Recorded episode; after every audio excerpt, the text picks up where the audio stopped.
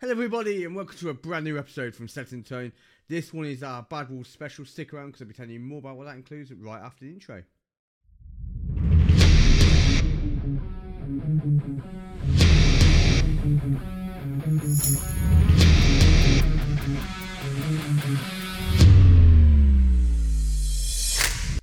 Everybody, and welcome back to today's episode. This one is one that I'm really, really stoked to be bringing you.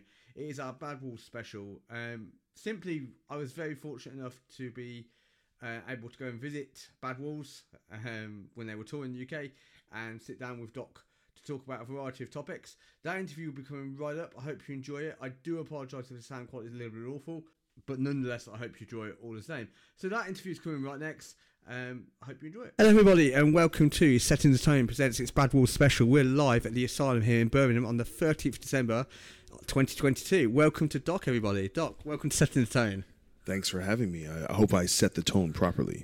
I'm sure you will. Thank you very much for going to join us. Um, 2021 to 2022, it's been a bit of a, a weird few years for us all, it's safe to say. yeah. Um, obviously, you guys, over the last few weeks, you've been on tour with Volbeat and Skindred. How was that in mainland Europe? I mean, it was for one. I mean, uh, I think the bigness, like that, the, the literal the size of that tour was a little bit of a to behold. You know, like I think we had an idea of uh, we've toured with a lot of big bands. We've really uh, had the great fortune to, to support a lot of massive bands, but Volbeat's like an institution in mainland Europe, and it's a so that was like it took almost a couple weeks to get used to their stage because they had like this uh, they have like this very similar to like the Snake Pit what Metallica has. Mm-hmm. So a lot of times there wouldn't be a lot of people in the m- middle, like right in front of us, but there'd be you know ten thousand people, but maybe a hundred feet away. So you'd have to go out there and kind of greet them, and just it was it was just a bit awkward at first. But once we kind of figured out our footing and how to uh, work the crowd and work those rooms, it, it went great. You know, and we, we I feel like we did very well with that audience. Um, but it was just it was a really long tour and a lot of days off. We ended up having a couple shows get canceled to some uh, unforeseen uh, circumstances, but it was great. You know, I think it's just so important for us to expose the band in all these markets that perhaps we don't necessarily get opportunity play in front of. And uh, Skindred amazing band. Those guys are just I, I just love them. You know. Yeah, the, the, the best compliment I can offer them is having seen them at Download Festival and um, in my local venue.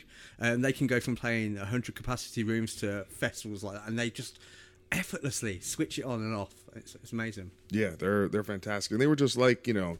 They, they were in the in the trenches with us every day, you know, you know, trying dealing with the same thing, trying to work that crowd, and uh, and also just you know enjoying the experience because some of these things they exist and then they're gone and it's just a piece of your memory you know? Mm. yeah and, and, equally i love volbeat as well so it sounds like a oh, perfect oh, i'm a huge Vol- volbeat fan so his voice tone is so unique right? It's huge. Well it, reminds me a lot of uh, keith caputo from life of agony mm. or mina caputo now so. Awesome.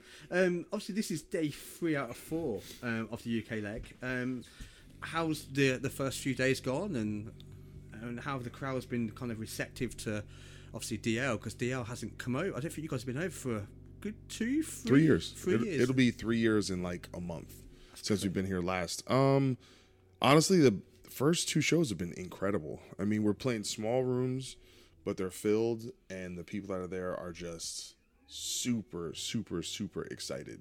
And uh, it's these are we these are the first shows we've headlined since Dear Monsters have come out. We've been we've been supporting the whole time. So in a weird way, it was like even though that first show was amazing, it was like almost weird because we were so used to supporting these bands. It was like there's a kind of energy and a mindset as the headliner when people are there for you and kind of connecting with people on on that level. But then I went back and I, you know I, I kind of just like it kind of blazed by. Right, the show just went by so fast. I was like, didn't know how to feel about it. And then I went and I saw like video footage. I'm like, man, that show was pretty, pretty damn good. And then London kind of took it up to the next level in terms of the intensity and just the there's a, just a lot of energy in in the room, and it's it's really important to commune with your fans and not just a big festival where maybe people are there for you, but a lot of people aren't necessarily there for you. And the same thing goes with supporting a lot of bigger bands where people know us because you know songs on the radio and they have this awareness, but it's a different kind of uh, you know it's a different kind of performance and uh, I I really want to do it more. So it's it's it's, been fun. It's been a lot of mm. fun. That's really good. And would you say that's probably the main difference between headlining a smaller run like this as opposed to being out on the road with, say, Volbeat, Skindred, that the intimacy is a little bit there and you're able to connect? Yeah. yeah. everything's different.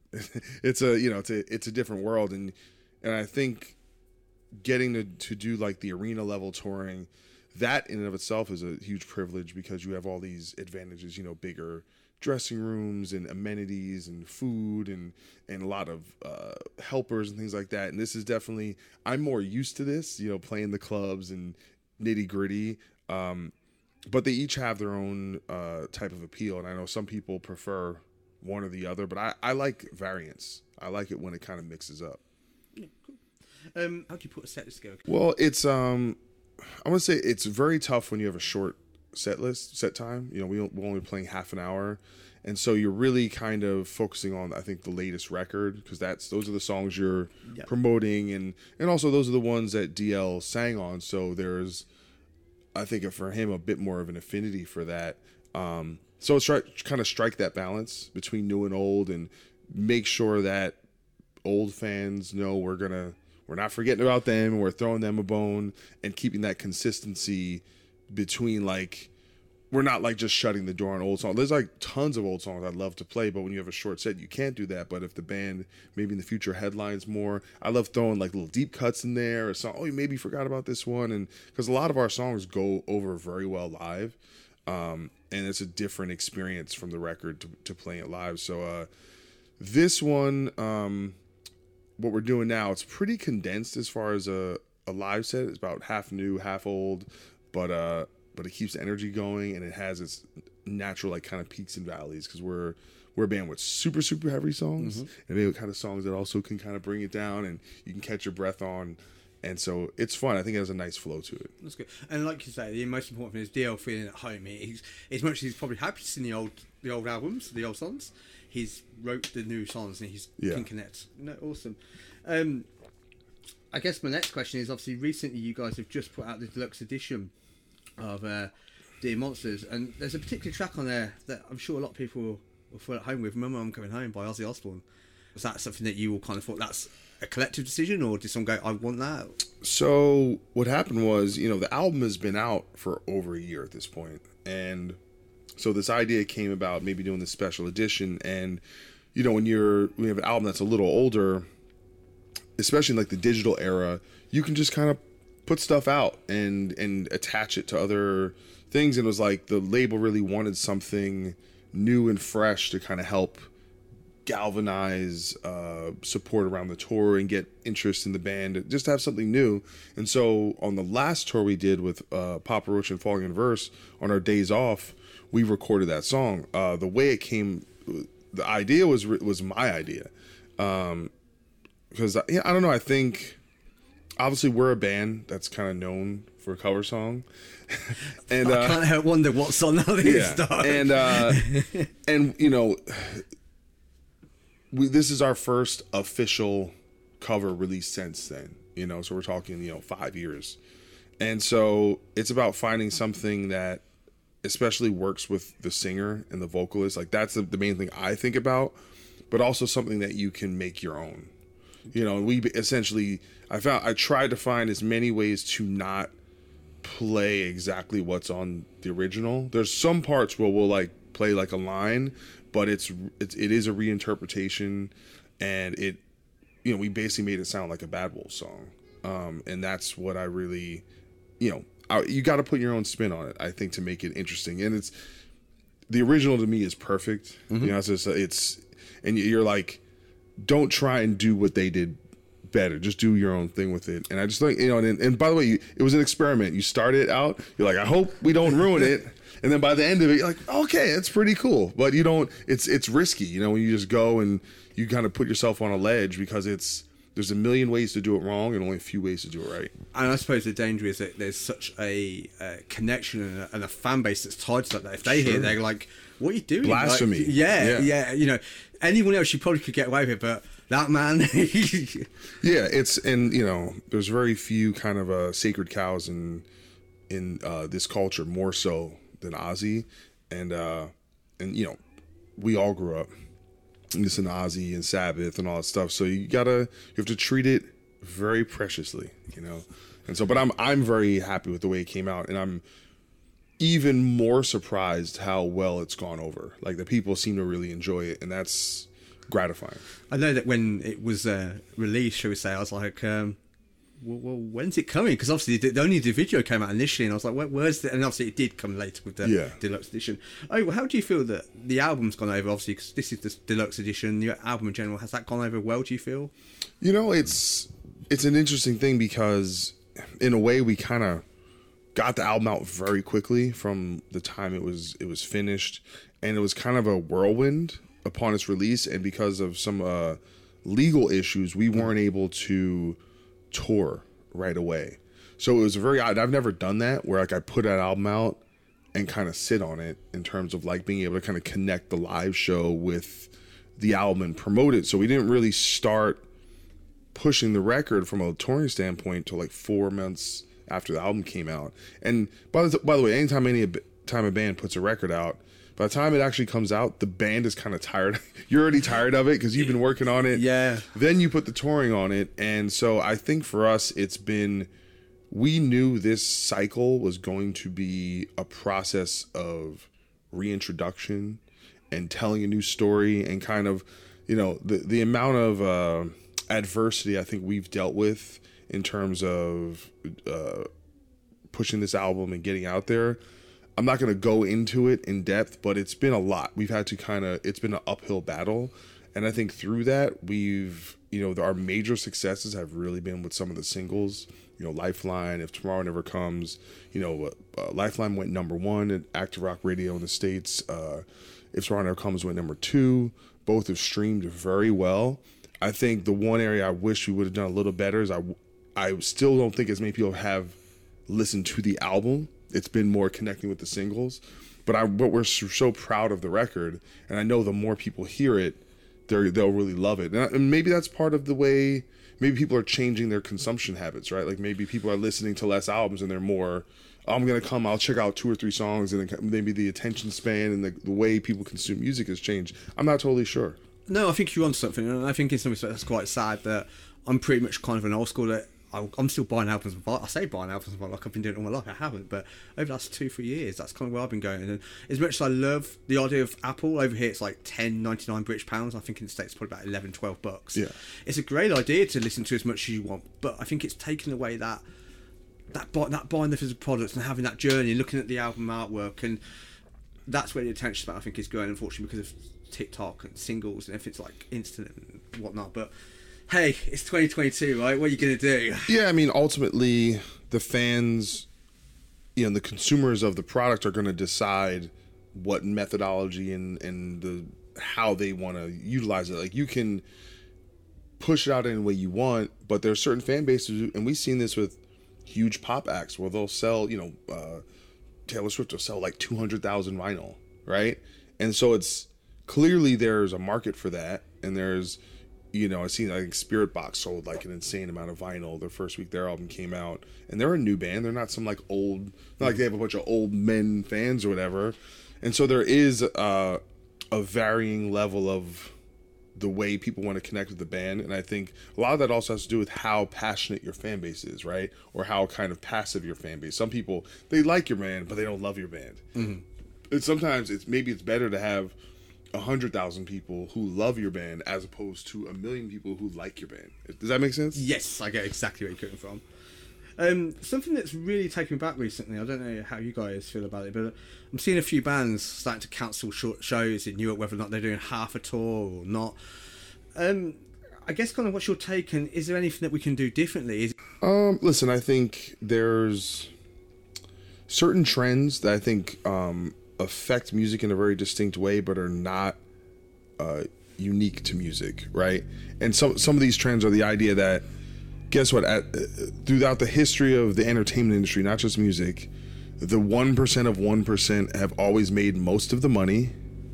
The people at the bottom rung have always basically been paying to do it, right? They're spending their own money to go on tour and make their own albums. They're not making any money. And it's all about can there be a sustainable middle class of musicians that can uh, operate, you know, um, independently, or you know, and sometimes even with labels and on a certain level where they can have a career and it's respectable. And I think we've seen that in all sectors in the last 20, 30 years.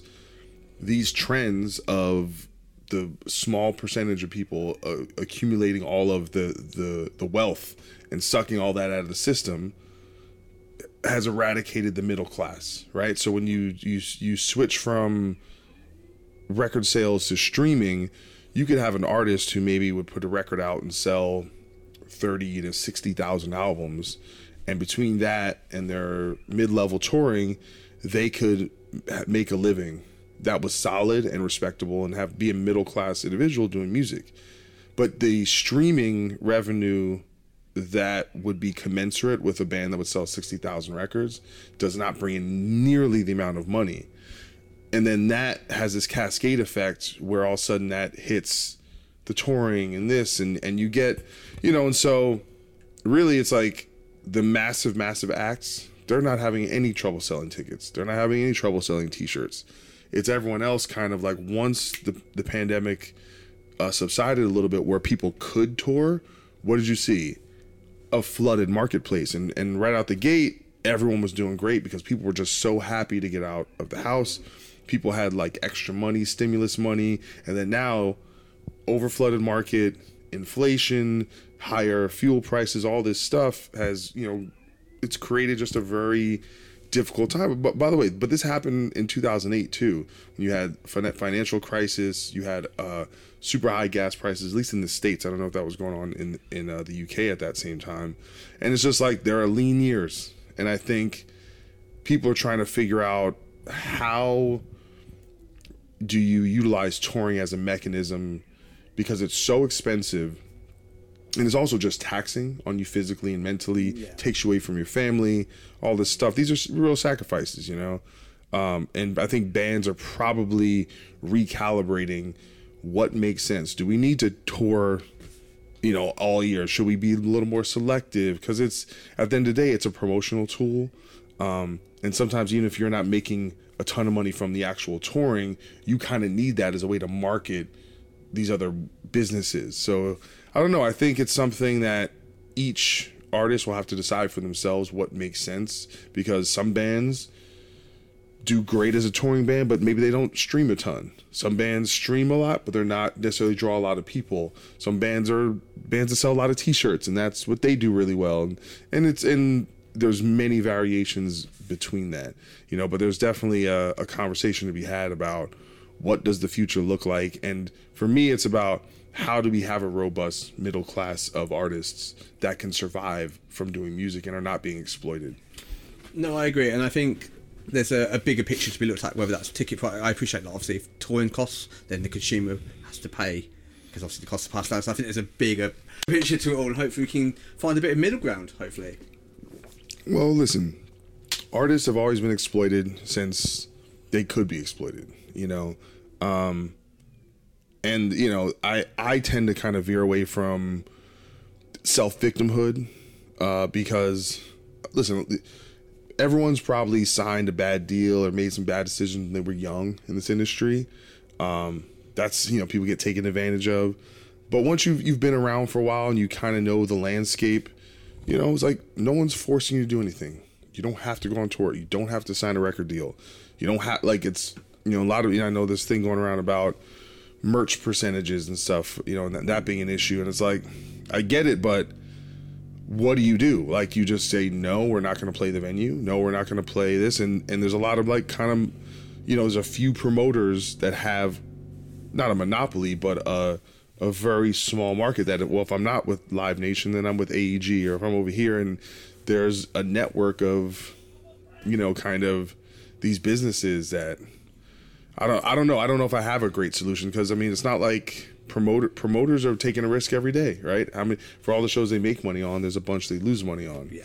So it's it's um, you know, I I think it's hard to, for me to to get fully like in the position of I'm being screwed over because I just don't think that way. No, no, no, that's fair.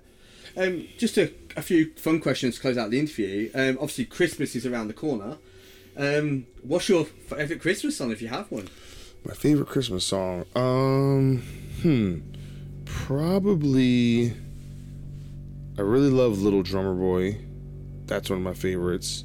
Um, what's that one? Damn, there's a off top. Damn, see, there's some I have in my head. And I can't can't remember the names of them, but you know, I love some Christmas music. All right, I do. I really do. Especially you know stuff from like the fifties, anything like Big that. classics, can you? The Frank Sinatra. Yeah, Yeah, it's wonderful. Um, Also, Bad Wolves Carol the Bells is also one of my favorite Christmas songs. I need to put that into my Christmas playlist. I've been building one. It's really good. Um, I will put that in later tonight. I think, I think you'll enjoy it. Um, what would you get the band for Secret Santa if you had to? Put, if you got one of the members from the band, what would you get 'em for a Secret Santa gift? So, well, if I tell you it's not much of a secret, That's true. Yeah, that's true. That's, that's a fair point. uh, what what would I what would I get someone? To, see, you got to remember, like every guy in my band's different, so it would be very personalized, you know, to each of it. You know, it's like Kyle, I'd probably get him a cool sci- sci-fi T-shirt. You know, John, I'd probably get him, you know, a pizza. you know, Max, I don't really know what to get Max. He's like the, uh, you know, what do you what do you give the man who has everything? Yeah. Um, You know, DL, I give DL a, a, a vacation. He's tired. He's had a long tour. He he needs to go home and see his see his kids. Bless him.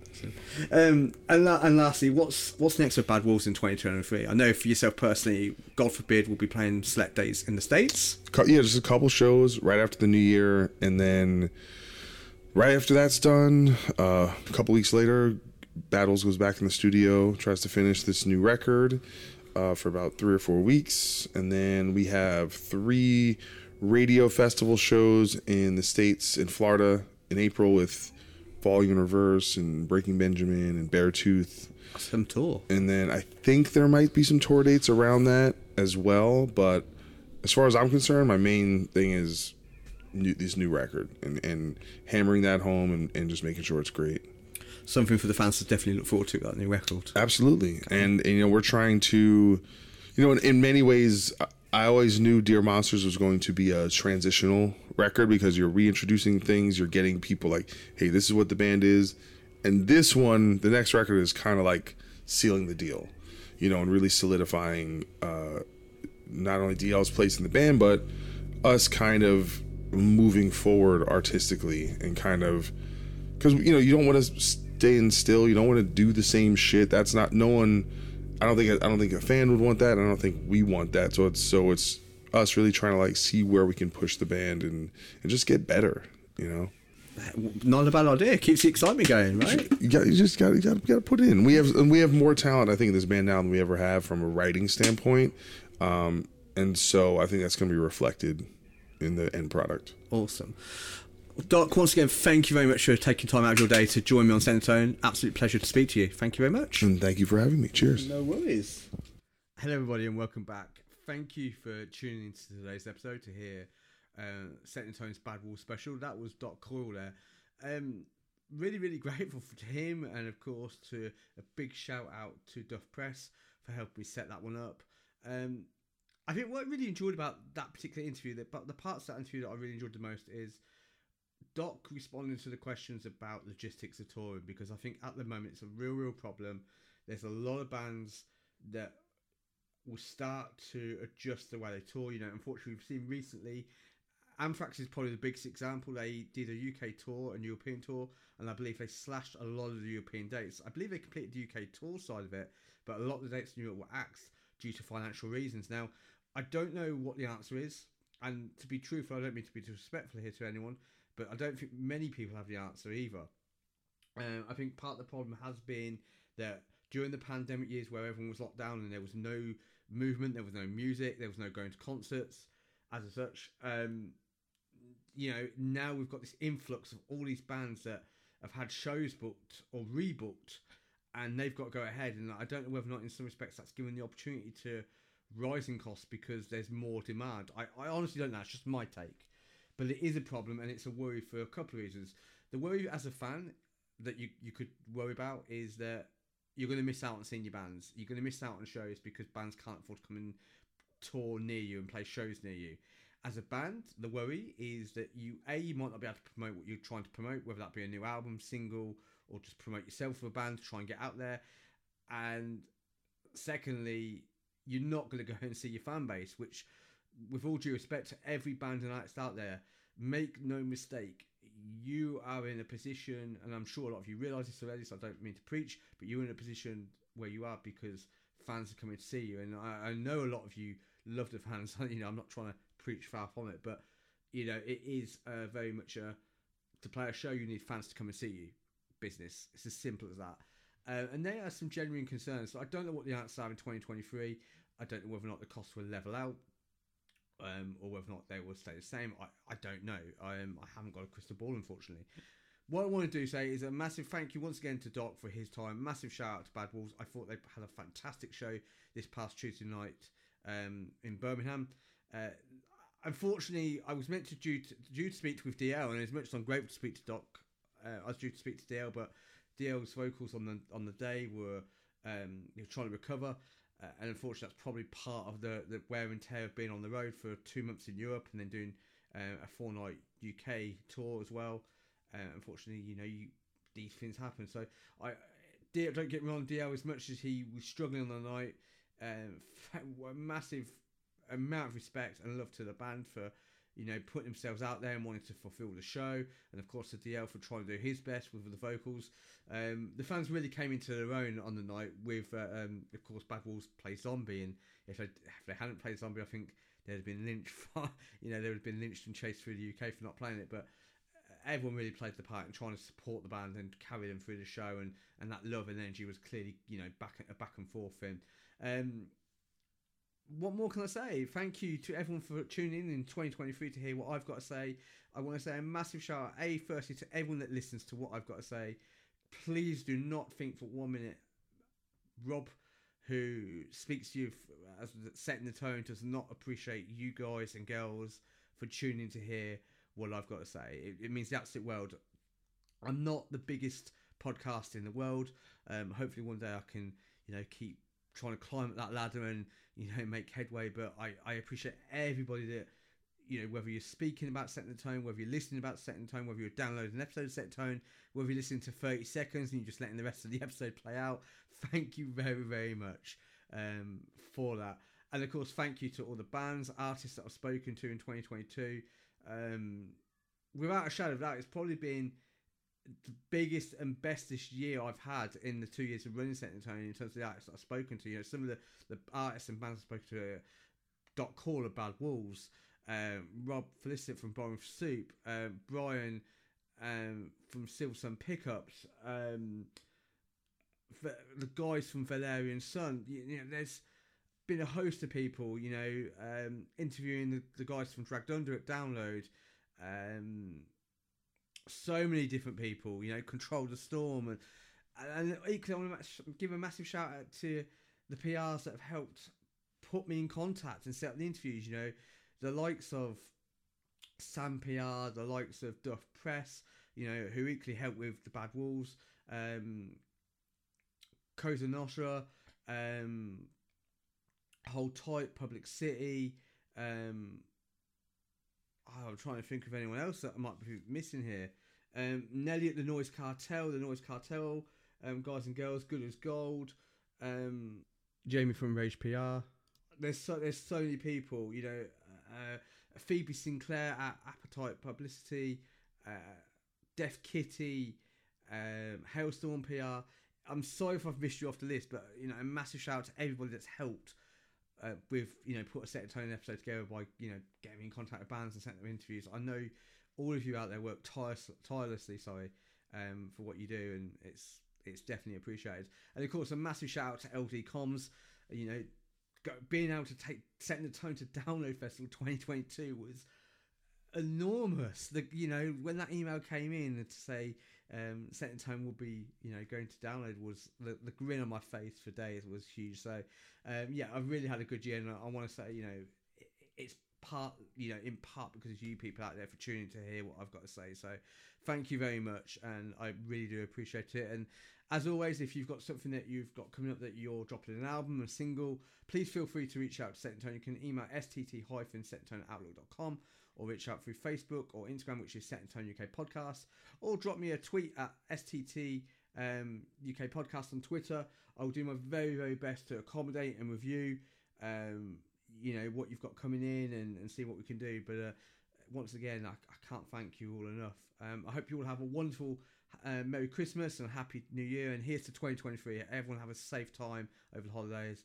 And um, let's all make it even better in 2023. Bye bye for now. Thank you.